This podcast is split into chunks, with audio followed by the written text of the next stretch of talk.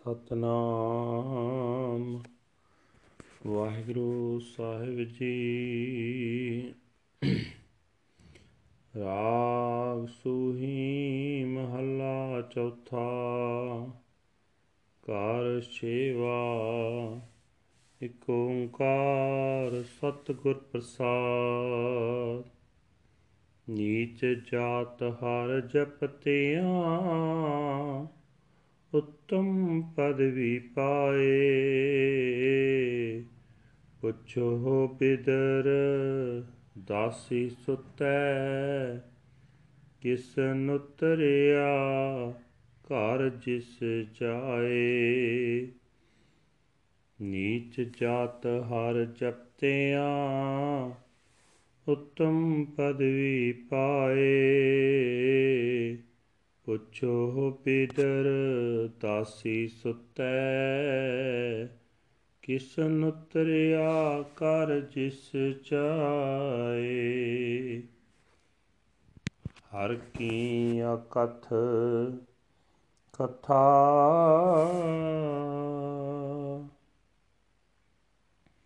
ਸੁਨੋ ਜਨ ਪਾਈ ਜਿਤ ਸਹਸਾ ਦੁਖ ਭੂਖ ਸਭ ਲੈ ਜਾਏ, ਰਹਾਉ, ਰਵਿਦਾਸ ਚ ਮਾਰ ਉਸਤਤ ਕਰੇ। ਹਰ ਕੀਰਤ ਨਿਮਕ ਇਕ ਗਾਏ, ਪਤਤ ਜਾਤੇ ਉਤਮ ਭਇਆ, ਚਾਰ ਵਰਨ ਪਏ ਪਗ ਆਏ। ਨਾਮ ਦੇ ਪ੍ਰੀਤ ਲਗੀ ਹਰ ਸੇਤੀ, ਲੋਕ ਛਿਪਾ ਕਹਿ ਬੁਲਾਏ ਖਤਰੀ ਬ੍ਰਾਹਮਣ ਪਿੱਠ ਦੇ ਛੋਡੇ, ਹਰ ਨਾਮ ਦਿਓ ਲਿਆ ਮੁਖ ਲਾਏ। ਜਿਤਨੇ ਭਗਤ ਹਰ ਸੇਵਕਾ ਮੁਖੇ 68 ਤੀਰਤ ਦਿਨ ਤਿਲਕ ਕਢਾਏ। ਜਨ ਨਾਨਕ ਤਿਨ ਕੋ ਆਨ ਦਿਨ ਪਰਸੇ। ਜੇ ਕਿਰਪਾ ਕਰੇ ਹਰ ਰਾਏ। ਜਿਤਨੇ ਭਗਤ ਹਰ ਸੇਵਕਾ, ਮੁਖ 68 ਤੀਰਥ ਤਿਨ ਤਿਲਕ ਕਢਾਏ। ਜਨ ਨਾਨਕ ਤਿਨ ਕੋ ਅਨ ਦਿਨ ਪਰਸੇ, ਜੇ ਕਿਰਪਾ ਕਰੇ ਹਰ ਰਾਏ। ਵਾਹਿਗੁਰੂ ਜੀ ਕਾ ਖਾਲਸਾ, ਵਾਹਿਗੁਰੂ ਜੀ ਕੀ ਫਤਿਹ।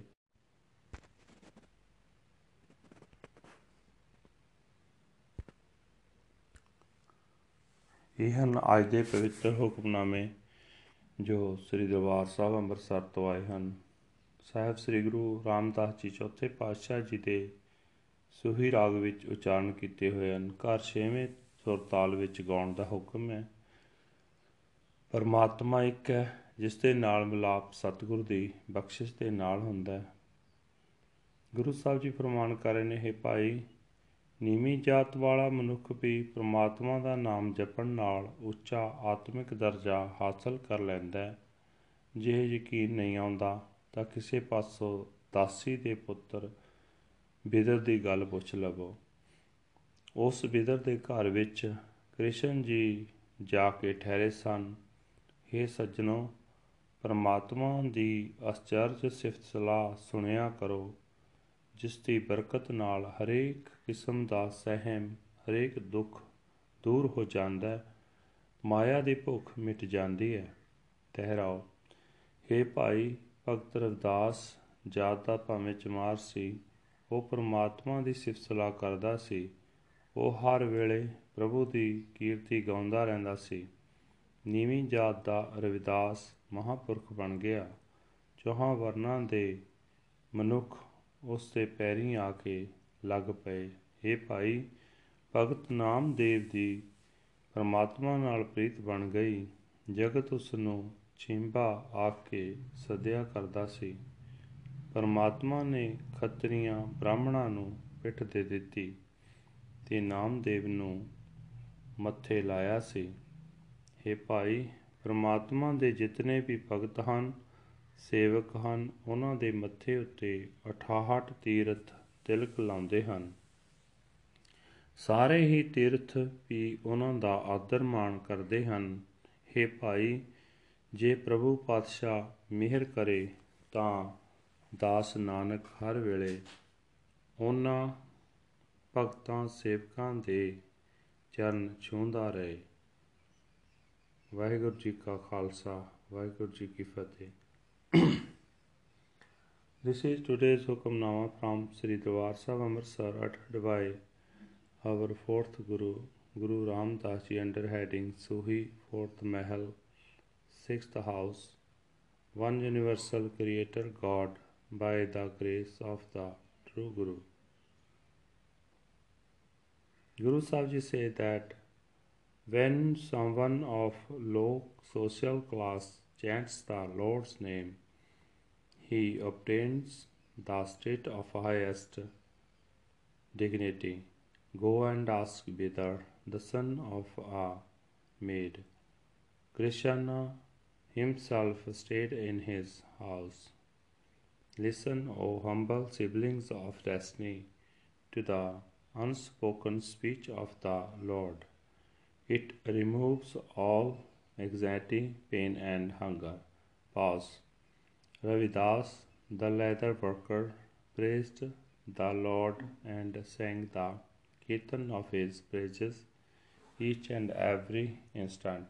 Although he was of low social status, he was exalted and elevated, and people of all four castes came and bowed at his feet. Namdev loved the Lord. The people called him a fabric dyer. The Lord turned his back on the high class Kshatriyas and Brahmins and showed his face to Namdev. All of the devotees and servants of the Lord have the tilak, the ceremonial mark applied to their foreheads at the 68 sacred shrines of pilgrimage. Servant Nanak shall touch their feet night and day if the Lord the King grants his grace. Waheguru ji ਕਾ ਖਾਲਸਾ ਵਾਹਿਗੁਰੂ ਜੀ ਕੀ ਫਤਿਹ